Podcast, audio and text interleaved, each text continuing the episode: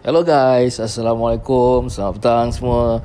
Jadi kat sini uh, bersama lagi kita dalam uh, siaran uh, kedai kopi Cikgu. Jadi petang ni aku hanya nak berkongsi sikit lah apa yang aku aku uh, dapat pada hari ni. Hari ni uh, lepak dekat rumah uh, BDR work from home.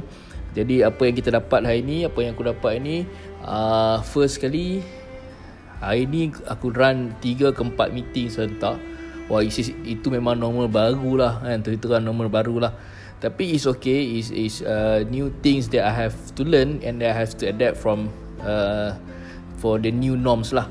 Tetapi uh, Apa yang aku perolehi pada hari ni Adalah buat aku Rasa macam I have to explore more about about technology. I have to explore more about uh, new things in uh, entrepreneurship, especially for developing uh, new things yang uh, yang yang aku kena buat untuk young generation untuk dia orang tahu bahawa uh, kalau cikgu dia tak buat, kalau kita sebagai cikgu kita tak explore, jadi susah kita nak nak terang kepada pelajar-pelajar kita lah.